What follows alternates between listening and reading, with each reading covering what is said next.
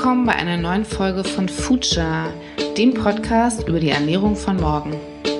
Und heute mit Maria und dem Vincent.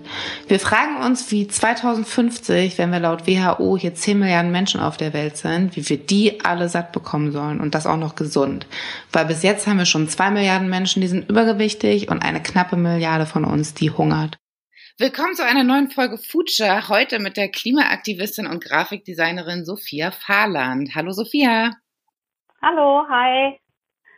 Hallo auch von mir, Sophia. Grüß dich. Sophia, deine Bachelorarbeit wurde dann auch direkt dein erstes Buch mit dem spannenden Titel Klimaschutz fängt auf dem Teller an. Und da stellst du die Top 3 Klimakiller vor unter den Lebensmitteln und vielleicht verwundert das einige Leute. Auf Platz 1 ist da die Butter. Warum ist die denn so böse? Ja, das ist wirklich der, der Punkt, der die meisten ähm, verwundert. Das höre ich sehr oft. Ähm, genau, es liegt äh, daran, dass Butter ja aus sehr, sehr viel äh, Milch hergestellt wird. Also wir brauchen viel Milch, um ein bisschen Butter herzustellen in dem äh, Verarbeitungsprozess. Und für sehr, sehr viel Milch werden sehr, sehr, sehr viele ähm, Kühe gezüchtet und gehalten. Also unnatürlich ähm, viele Kühe. Und bei den Kühen ist es so, dass die Wiederkäuer sind und ähm, ja durch ihr ähm, ja, Verdauungssystem beim Aufstoßen ähm, stoßen die Methan aus. Das ist ein Treibhausgas und das ist auch ein Vielfaches schädlicher als äh, CO2. Das sind auch die wenigsten. Und ähm, genau daher kommt ähm, der Ausstoß von Treibhausgasen in der ähm, Intensivtierhaltung.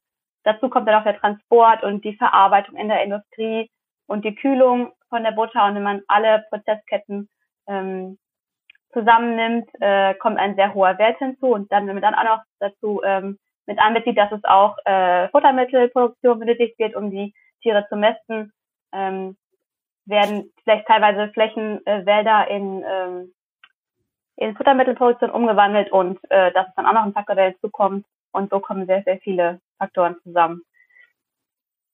Genau, du nennst es äh, auch ein CO2-Sparbuch für eine klimafreundliche Ernährung.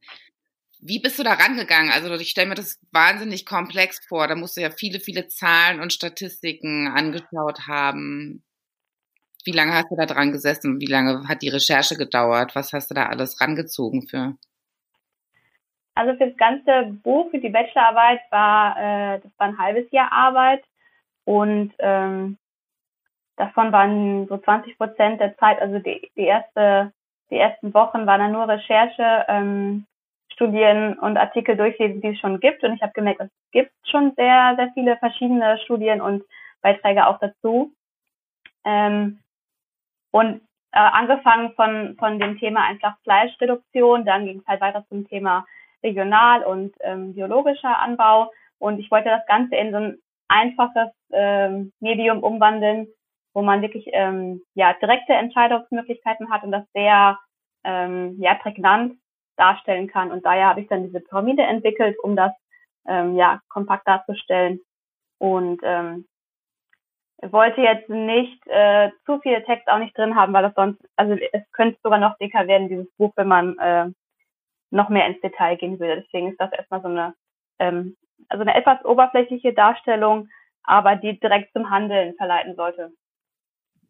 Wie, wie kommt ähm, das bei Leuten an, die gerne eben Butter essen und so? Also äh, wie sehr fühlen die sich auf den Flips getreten?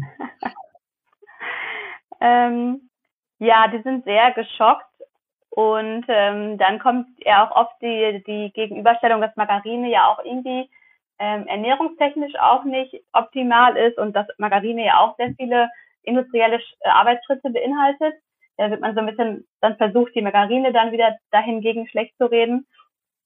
Ähm, genau, aber ich versuche das nochmal dann auch im Hinblick auf, auf die äh, Dramatik der Klimakrise und auf die wenige Zeit, die uns dann noch verbleibt, dass diese Dringlichkeit zu vermitteln, das versuche ich auch am Anfang vom Buch äh, ein bisschen und dann daraufhin die Leute daran zu erinnern, ja, aber es geht wirklich ums Überleben, um das Überleben der Menschheit und deswegen willst du nicht anstatt der, der Butter mal die Margarine ausprobieren oder auch äh, ähm, andere Sachen ausprobieren, andere Sachen zum Frühstück zum Beispiel zu nehmen.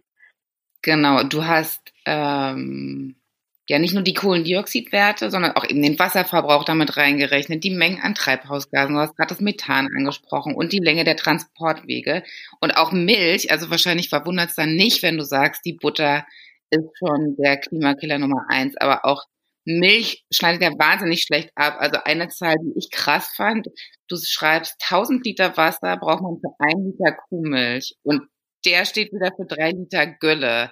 Also wo kommen die 1000 Liter Wasser für den Liter Kuhmilch her? Das habe ich mich auch gefragt. Mhm. Ja, das ist sozusagen das virtuelle Wasser. Da sind verschiedene äh, Bestandteile drin. Also einmal das Wasser, was die Tiere ähm, an sich einfach trinken, was die äh, jeden Tag trinken. Kühe sind sehr große Tiere, die fressen und trinken sehr viel. Ähm, dann ist aber auch mit drin dass das Regenwasser, was natürlicherweise auf die Felder regnet und die Felder genutzt werden, um Futtermittel für die Kühe herzustellen. Sei es jetzt ähm, äh, Mais, ähm, Getreide oder Gras und Heu und so weiter. Und all das ähm, wird ja auch benutzt für die, ähm, für die Tiere. Und zum anderen aber auch die, ähm, das Wasser, was in der Produktion eingesetzt wird, ähm, zur Reinigung der Maschinen in, den, in der Milch, in, der Milchherstellung. Ähm, genau, und dann das Wasser, was verunreinigt wird durch die Ausheilung der Tiere, durch die äh, Gülle und ja, Kot und Urin. Dadurch wird Wasser verunreinigt und das Wasser ist auch mit einkalkuliert und daher haben wir so eine große Zahl. Also es ist nicht nur das Wasser, was die Kühe trinken, sondern auch das, ähm, was für den Anbau von Futtermitteln und äh, durch die Verunreinigung von Gülle ähm, in Mitleidenschaft gezogen wird. Ist ist das jetzt rein konventionelle äh, Viehzucht oder ist das, ist das so, ein, so eine Mischkalkulation aus Bio und konventionell oder wo hast du dich da bedient? Ja, also in dem ganzen Buch sind jetzt äh, eigentlich total Durchschnittswerte ähm, und äh, ja, konventionell. Also es ist natürlich bei jedem Betrieb auf jeden Fall unterschiedlich und auch nach Region unterschiedlich, aber ich konnte mich da jetzt nur auf die Durchschnittswerte verlassen, äh, die es gibt und es kann auf jeden Fall bei anderen Betrieben die ähm, anders wirtschaften, auch äh, vielleicht weniger sein. Ähm, ja, aber es ist konventionell durchschnittlicher Wert. In der Bio, ähm, im Bioanbau ist es vielleicht nochmal anders. Aber nachdem äh, nur, glaube ich, fünf Prozent in Deutschland Bio verkonsumiert wird, ähm, kann, kann man den, das tatsächlich als Durchschnittswert auch so durchgehen lassen, glaube ich. Genau. Du hast gerade schon gesagt, du hast eine neue Ernährungspyramide sozusagen aufgestellt und präsentierst sie in deinem Buch. Wie sieht die denn aus im Vergleich zur herkömmlichen? Ja, in der herkömmlichen ähm, haben wir in der Ernährungspyramide geht es ja um, äh, um die Kaloriendichte, um den Gehalt von Zucker und Fett. Ähm, und da wird unterschieden zwischen unten ist dann sehr viel Gemüse, oben dann Getreideprodukte, unten ist ganz äh, ist ein bisschen Fleisch. Ähm, aber ich habe das jetzt einmal aus einer ganz anderen äh, Sichtweise, ähm, also die Ernährung ähm, wirklich im Hinblick auf ähm, Klimaschutz und Umweltschutz zu betrachten und deswegen drei neue Bereiche einzuteilen, dass man sich ähm, äh, der erste Bereich ist äh, pflanzlich-satirische Produkte äh, zu konsumieren. Und das ist der größte Bereich, weil wir da die größtmöglichen Einsparungsmöglichkeiten haben an Treibhausgasen und das und ist auch in der Umsetzung am einfachsten, weil man direkt unterscheiden kann zwischen pflanzlich und tierischen Produkten. Das ist für die KonsumentInnen ja einfach zu unterscheiden. Ja, schon hat dann einen sehr großen Beitrag schon zum äh, Klimaschutz geleistet. Im nächsten Step ähm, saisonal und regional, anstatt ähm, ganzjährig und global sich zu ernähren. Da hat man schon äh, manchmal Schwierigkeiten, die richtige Entscheidung zu treffen, weil nicht alle Informationen uns immer äh, bereit liegen beim Einkaufen im Alltag. Und da ist die Einsparungspotenzial vielleicht so 20 Prozent nochmal. Und ähm, genau, on top ist dann nochmal äh, Bio, wo man dann nochmal nochmal 20 Prozent ungefähr einsparen kann im Vergleich zu einer normalen Ernährung. Ähm, und das ist jetzt die oberste Spitze, weil das vielleicht nicht für jeden möglich ist, äh, preislich oder auch ähm, im Angebot nicht immer da ist. Und daher ist es das on top. Und ähm, so ist es sozusagen, man kann einkaufen gehen und dann sich anhand dieser Pyramide so eine Entscheidungskette machen. Zuerst das Pflanzliche, okay, habe ich gefunden, da kann ich mal schauen, kann ich das vielleicht in regional finden. Wenn ich was Regionales gefunden habe, dann kann ich noch überlegen, nehme ich das biologisch oder das konventionell angebaute ähm, Lebensmittel. Das ist ja. Finde ich eine, Entschuldigung. Ja. Und ich wollte nur sagen, finde ich eine sehr kluge Pyramide. Ähm, ich habe die gestern Abend das erste Mal gesehen so und äh, war doch, also er, er schließt sich einem, kann, glaube ich, auch jeder umsetzen. Ich glaube sogar schneller umsetzen als äh, diese veraltete äh, Ernährungspyramide, ähm, die sonst noch in den äh, bei der, beim Krankenkassen so unterwegs ist. Ich finde die Pyramide auch super. Eigentlich denkt man ja klar, ist relativ offensichtlich. Und dann finde ich aber auch wieder in deinem Buch, dachte ich auch, wow, hast du so zwei Zahlen wieder gegenübergestellt. 67 Prozent der Deutschen empfinden den Klimawandel als wichtigstes Problem für Deutschland. Und dann haben wir aber wieder nur sieben Prozent, die Vegetarier sind. Was glaubst du, fehlt es uns da immer noch an einer sogenannten Ernährungskompetenz oder verdrängen wir da einfach wunderbar? Mm, ja, das, das sind viele Probleme, die damit einspielen. Zum einen denke ich, dass die dass wirklich das Problem der Klimakrise noch ähm, zurzeit sehr also schön geredet wird, auch von, von Seiten zum Beispiel im IPCC-Bericht, die sind ja dann auch immer sehr wohlwollend äh, und Best-Case-Szenario geschrieben und bei wenigen Menschen ist wirklich angekommen, wie schlimm das wirklich ist, dass man das auch ähm, dann wirklich Angst hat und so sich denkt, okay, ich muss selber auch persönlich äh, mein Leben komplett umkrempeln und ich muss aktiv werden und ich muss politisch Druck machen. Ähm, da ist vielleicht noch nicht wirklich klar geworden, um was es wirklich geht. Sonst würden wir alle direkt schon sagen, okay, ich werde jetzt äh, vegetarisch oder vegan. Ähm, genau, und dann halt, dass wir diese Verantwortung immer von uns wegschieben möchten und sagen, ja, die anderen sind schlimmer, ähm, guck dir Trump an, das ist äh, viel schlimmer. In den USA ist der Fleischkonsum noch höher als bei uns. Es gibt Menschen, die ähm, sind äh, sozusagen noch klimaschädlicher als ich und deswegen muss ich nichts machen. Ähm, und ich hoffe darauf, dass andere es regeln oder dass die Politik das regelt, dass die Wirtschaft das irgendwie regelt. Ähm, daher schiebt man die Verantwortung so weg. Und natürlich das Thema, also als ich das Buch geschrieben habe, war das Thema Ernährung und Klima so gut wie äh, gar nicht in den Medien präsent oder sehr wenig. Und auch auf den Klimademos wird das äh, Thema Ernährung äh, selten angesprochen. Und da fehlte einfach die Aufklärung, das Wissen ähm, über den Zusammenhang von tierischen Produkten und ähm, Klimakrise. Was ist jetzt zum, jetzt mittlerweile schon ein bisschen mehr geworden, habe ich so das Gefühl, dass öfter in der Öffentlichkeit darüber diskutiert wird, dass wir uns ähm, pflanzlich ernähren äh, müssen, wenn wir das Klima schützen. Von daher hoffe ich, dass die Entwicklung so weitergeht und ähm, ja, die Verbindung äh, gesehen wird. Und du sagst ja, die Wirtschaft oder die Politik, die sind ein bisschen zu langsam, die Mühlen malen langsam, bis da Entscheidungen getroffen sind. Deswegen sagst du wirklich, du setzt ja eher bei dem Einzelnen an ne? und sagst, jeder Kauf ist ein Stimmzettel. Das heißt, und wir essen dreimal am Tag. Also glaubst du, das ist der größere Hebel, um was zu ändern? Mm, ich denke, das kann beides parallel laufen. Also wir können auf jeden Fall alle äh, zur Klimademo gehen, die jetzt auch wieder diesen Freitag ist, am 25. Und wir können alle ähm, aktiv werden. Ähm, aber während wir das machen, müssen wir halt, wie du sagst, wirklich jeden Tag, wenn es äh, gut läuft, dreimal essen. Und wir haben jeden Tag die Möglichkeit, uns zu entscheiden zwischen entweder klimaschädlichen oder etwas klimafreundlicheren Lebensmitteln. Und wenn wir diese Entscheidung äh, wenn wir nicht fähig sind, diese Entscheidung zu treffen, zu sagen, ich entscheide mich jetzt für ähm, das klimafreundliche Lebensmittel, ähm, ja, dann ist da eine große Chance verspielt, die wir jeden Tag äh, haben. Und weil wir sehr viele Menschen sind, kommt da einiges zusammen.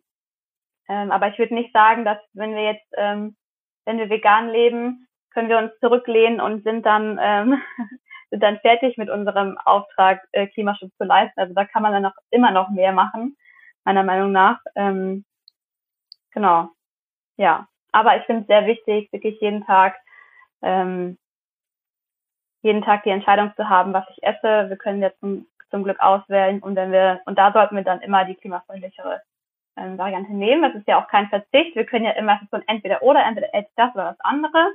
In zum Beispiel Flugverzicht ist dann wirklich was, wo man verzichten muss.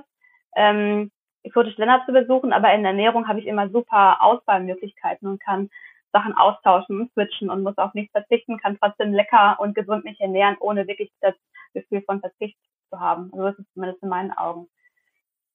Aber für alle Leute, die noch gerne Fleisch essen, bist du ja schon ein kleiner Spielverderber mit deinem Buch, weil auch Biofleisch, also selbst in der Pyramide denkt man dann kurz, ja, Bio, okay, check. Ich selber bin auch vegetarisch unterwegs, aber es gibt ja noch viele Leute, die essen Fleisch und dann ist immer die Frage, ja, okay, dann esse ich weniger Fleisch und es ist ja wenigstens Bio, aber auch da sagst du, das ist keine Lösung. Ja, ich würde mich schon freuen, wenn alle, wenn alle Menschen ihren äh, Fleischkonsum halbieren würden, dann hätten wir auf jeden Fall auch schon eine super riesigen Step. Und wenn da jemand ist, der sagt, ich esse einmal im Jahr an Weihnachten, esse ich äh, ein Stück Bio-Tier, dann ist das klimatechnisch gesehen vielleicht sogar noch okay, wenn ich ansonsten auch ähm, nicht allgemein klimafreundlich, ähm, also einen klimafreundlichen Alltag habe. Ja, ich, ich möchte einfach nur appellieren, dass jeder so viel äh, tut und verändert, wie es demjenigen möglich ist. Ähm, ich kann jetzt niemandem das äh, Fleisch verbieten. Ähm, genau, ja, aber das Buch ist schon für die Fleischliebhaber schon ähm, ja eine drastische Ansage. Das, ähm, Harte Kost. Ja. ja. Du selbst bist inzwischen auch Veganerin und äh, ich habe gelesen in einem Interview, dass das sogar mit einer Uni-Vorlesung bei dir zusammenhing. Was ist da passiert? War das dann auch der ausschlaggebende Grund für das Projekt und das Buch? Mm, das war so ungefähr äh, ein, zwei Semester vor dem Bachelor, äh, war ich in einem Kurs, also an der äh, Fachhochschule. Äh, das war Protestdesign, hieß das äh, Thema, also ein Kurs, in dem man zu einem selbst ausgewählten Thema einen Protest ähm, designen konnte. Also entweder eine Kampagne oder ein Tool, ein Protesttool oder ähm, eine Website, eine App zu einem Thema, ähm, das einen bewegt. In dem Kurs habe ich dann selber eine App gemacht gegen Lebensmittelverschwendung. Also es hatte was zu tun mit dem Mindesthaltbarkeitsdatum. Ähm, also da war ich schon so ein bisschen in die Problematik eingeweiht, dass in unserem ähm, Ernährungssystem was falsch läuft und vor allem das Thema Lebensmittelverschwendung hat mich da richtig arg geärgert. Ähm, aber jemand anderes in dem Kurs hat das Thema äh, Veganismus behandelt, dadurch, dass wir immer ähm, dann über unsere Fortschritte gesprochen haben und unsere Themen vorgestellt haben. Dadurch habe ich dann zum ersten Mal verstanden, ach so, okay, Milch ist also eigentlich Muttermilch für die Babys und Eier ist ja irgendwie äh, das ist ja der Eisprung der Hühner und Fleisch, ach so, das sind äh, Tiere, die getötet wurden. Das habe ich vorher nicht verstanden. Da ist dann so der Groschen bei mir gefallen und ich hatte ja auch einmal die totale Einsicht. Ich möchte eigentlich Tieren nicht wehtun und ich tue Tieren aber weh, wenn ich sie esse. Und ähm, dann bin ich im Laufe von diesem Semester vegan geworden und dann auch schon direkt aktiv, weil es ja auch das Thema Protest war und ich mir dachte, ja, wir reden hier über Probleme äh, der Welt und ähm, da muss ich mich auch trauen, aktiv zu werden und für meinen Schatten zu springen. Mhm. Genau, dann war ich vegan, dann war, dann ging es los in, vor allem in Münster auch, als die Klimaproteste von Fridays for Future sehr, sehr groß wurden in Münster. Und ähm, da war ich dann dabei und ich stand da inmitten von Leuten und ich wusste, okay, ich bin vegan, das ist ähm, etwas klimafreundlich, also würde ich denken, dass alle, die da auf dieser Demo sind, auch zumindest vegetarisch oder vegan sind. Dann habe ich mir aber auf mich umgeschaut und habe gemerkt, nee, die sind ja gar nicht alle vegetarisch oder vegan auf den Klimademos. Ich habe mit Leuten gesprochen, gefragt, hey, bist du vegetarisch, bist du vegan, wusstest du schon? Und dann kam immer so die Resonanz, hey, nein, warum? Das ist doch äh, jetzt egal, ob ich jetzt einen Burger esse oder nicht und was macht das schon aus? Und ich kann nichts verändern.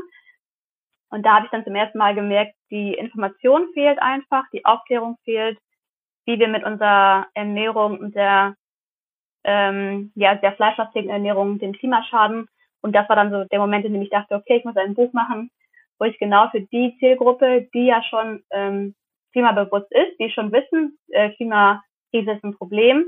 Da fehlt nur die Aufklärung zum Thema Ernährung. Und dann habe ich ähm, mich entschieden, in meinem Bachelor das Thema zu machen, weil ich ähm, ja auch nicht einfach ein halbes Jahr lang mit dem Thema beschäftigen wollte, was der Welt irgendwie nichts Gutes beiträgt. Also als Grafikdesigner hat, hat man ja auch irgendwie auch einen Auftrag, äh, was Gutes zu tun in der Welt und ich wollte nicht einfach nur geilen Design-Scheiß machen sozusagen, sondern irgendwie was Gutes beitragen und habe mich dann für das Buch entschieden, um da einen Beitrag zu leisten.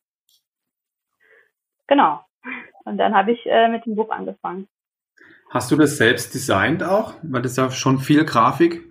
Ja. Genau, ja. Ah, okay, cool. Das Studium wäre auch ein ähm, das Kommunikationsdesign, also Grafikdesign ist das Studium. Und daher ist das äh, dann auch der Hauptteil ist dann die grafische Arbeit in dem Bachelor. Was hast du bekommen? Was gab es für eine Note? Ähm, boah, das weiß ich gerade gar nicht mehr. Also irgendwas Gutes auf jeden Fall, aber ich habe es gerade nicht mehr so im Kopf. Das war mir dann auch nicht so wichtig.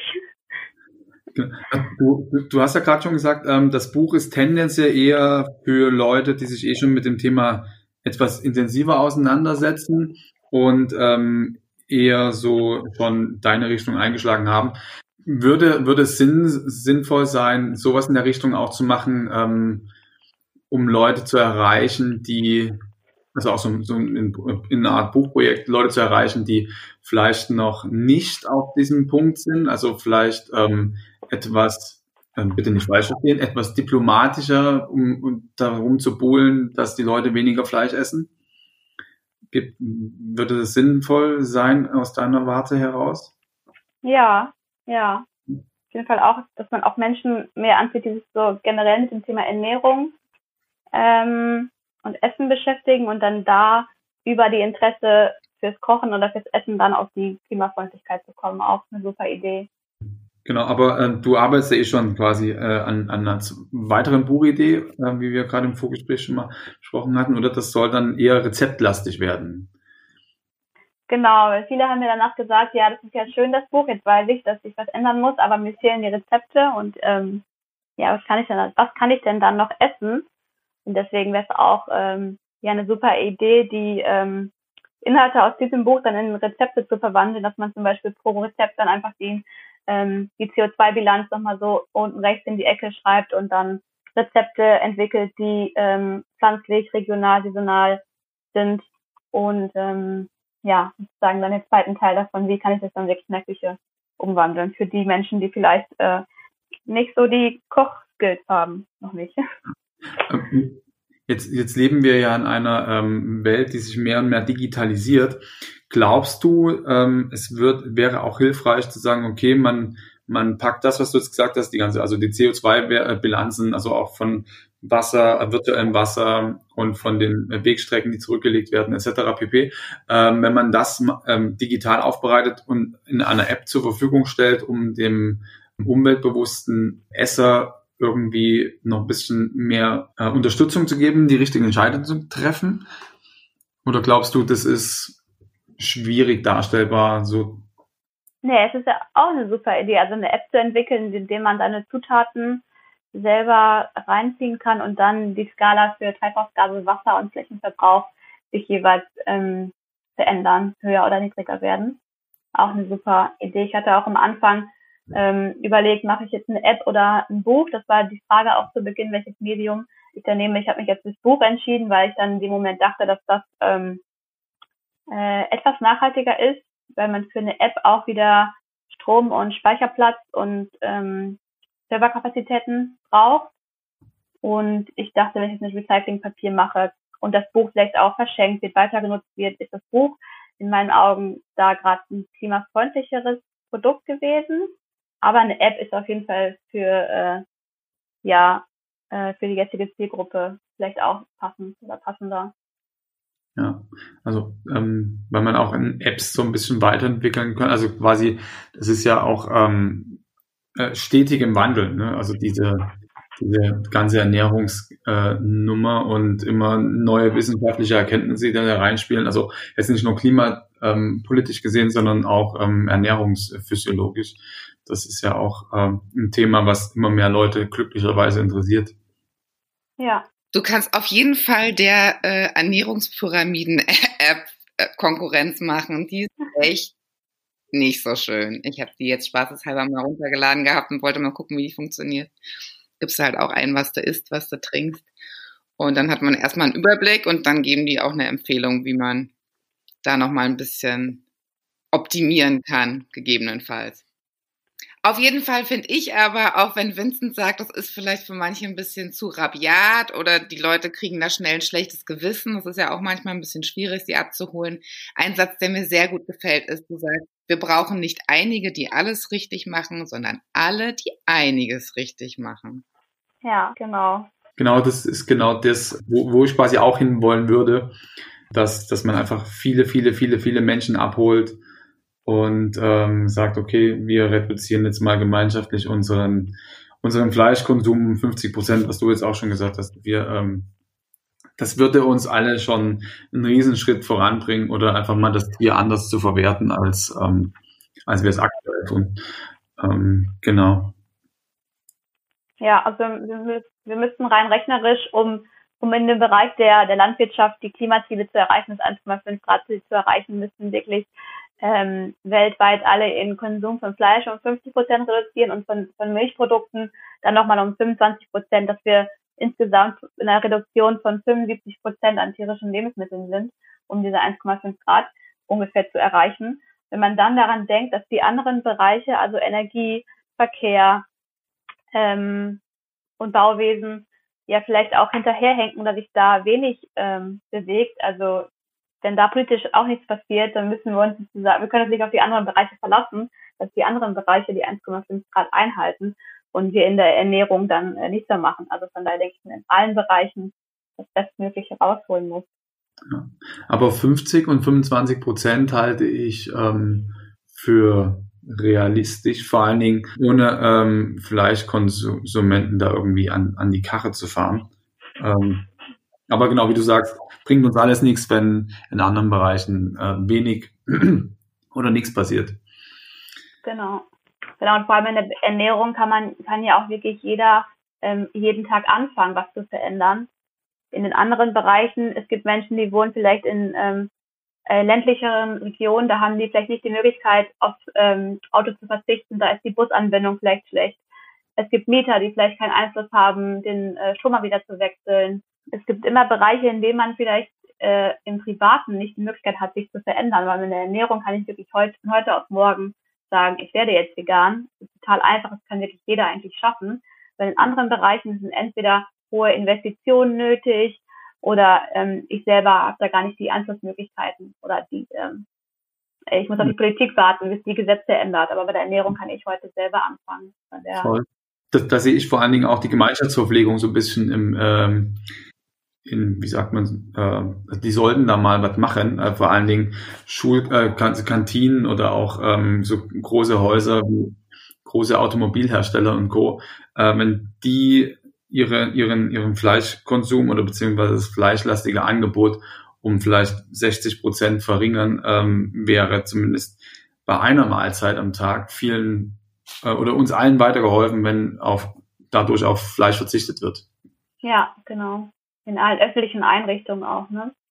Ja, eben, genau. Also da, da wird ja viel über Regionalität und Bio äh, gefachsimpelt, aber ähm, letztlich, also gerade in Bayern ist halt schon so, dass da einfach der Schweinsbraten und das und das, das muss einfach und der Leberkas und ähm, wo ich auch sage, nee, also A muss sowieso nicht und B ähm, äh, habt ihr einen riesen oder hättet ihr einen riesen Einfluss, wenn ihr einfach sagt, wir reduzieren klug, ohne jemanden ähm, ans Bein zu pinkeln, den Fleischkonsum flächendeckend um 50 Prozent. Und äh, ich glaube, das ist, wie gesagt, machbar und äh, da sehe ich auch die, die öffentlichen Einrichtungen schwer in der Bringschuld.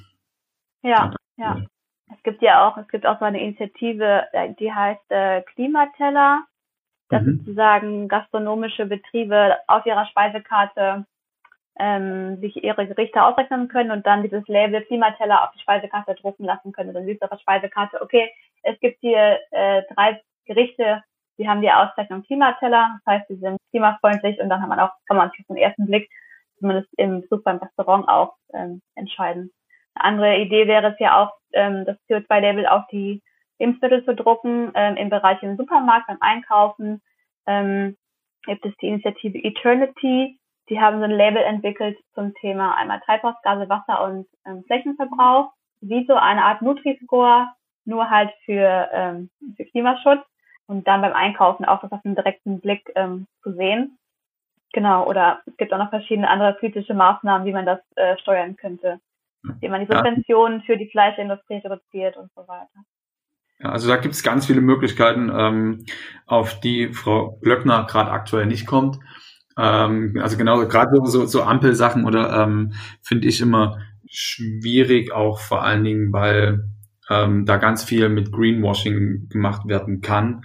Aber ich glaube, wenn wir einfach weiter daran arbeiten, dass oder anfangen, äh, effektiv daran zu arbeiten, dass wir und unsere nachfolgende Generation ein bisschen mehr Ernährungsbildung erhalten, um selbstständig entscheiden zu können, was gesund ist für sie selbst und für die, für, für die Welt, ähm, dann wäre uns damit auch schon geholfen. Und dann, glaube ich, bräuchte es noch nicht mal irgendwelche Kategorien oder Einstufungen oder irgendwelche mhm. ähm, glöcknerischen Ampeln.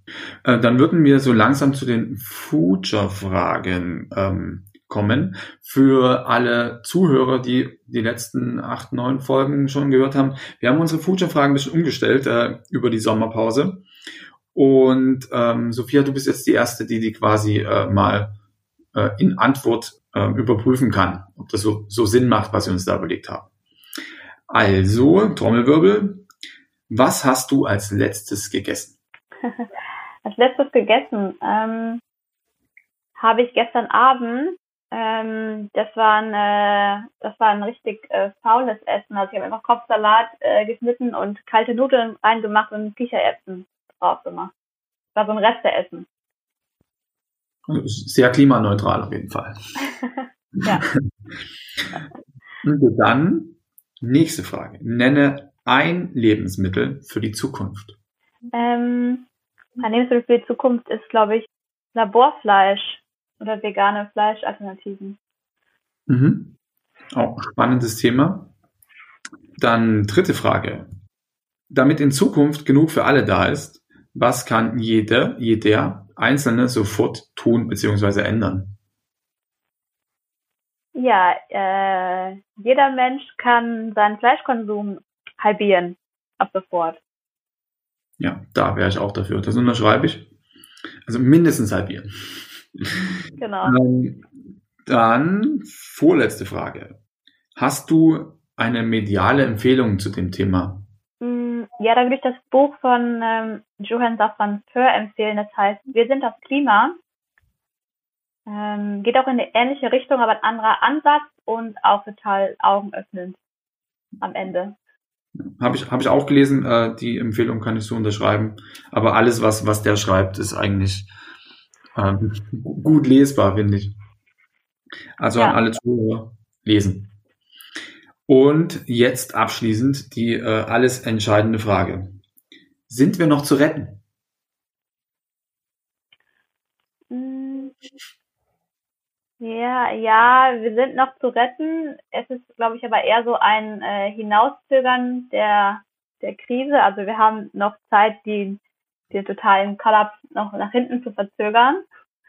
Ähm, aber ich sage, wir sind zu retten, damit äh, wir die Hoffnung behalten und weiter alle ähm, aktiv sind und das Beste versuchen, auch im Privaten zu machen. Und ähm, ja, mit einer gesamtgesellschaftlicher Veränderung und politischen Maßnahmen sind wir noch zu retten, aber wir müssen halt selber hart daran arbeiten, dass diese politischen Maßnahmen auch kommen.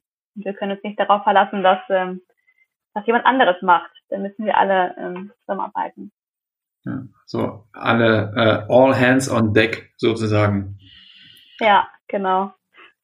Ja, cool. Vielen Dank für die Beantwortung unserer äh, neuen Future-Fragen. Wir sind sehr gespannt, ähm, was unsere zahlreichen Hörer dazu sagen. Also nicht zu deinen Antworten, sondern, sondern zu den Fragen. Aber natürlich auch, wer äh, irgendwie Interesse hat, in Austausch mit uns zu treten. Ähm, wir freuen uns über jegliche Art von Kommentaren. Und vielen Dank auch von mir, Sophia. Meinst du, wir können von deinem Buch ein Exemplar noch verlosen? Ja. Machen wir mal, ne? Habt ihr ein? Ja, gerne. Super. Wir überlegen uns was für Instagram. Ja.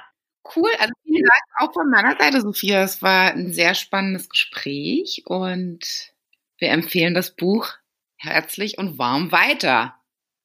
Dankeschön, danke, dass ich da sein durfte. War sehr schön bei euch. Und du gibst Bescheid, wenn es das Kochbuch gibt. Ja, genau. Sprechen wir nochmal. In diesem Sinne, dann ähm, schönen Tag dir und bis bald. Bis bald. Tschüss. Ciao. So, das war's mal wieder mit einer Folge Future. Schön, dass du dabei warst.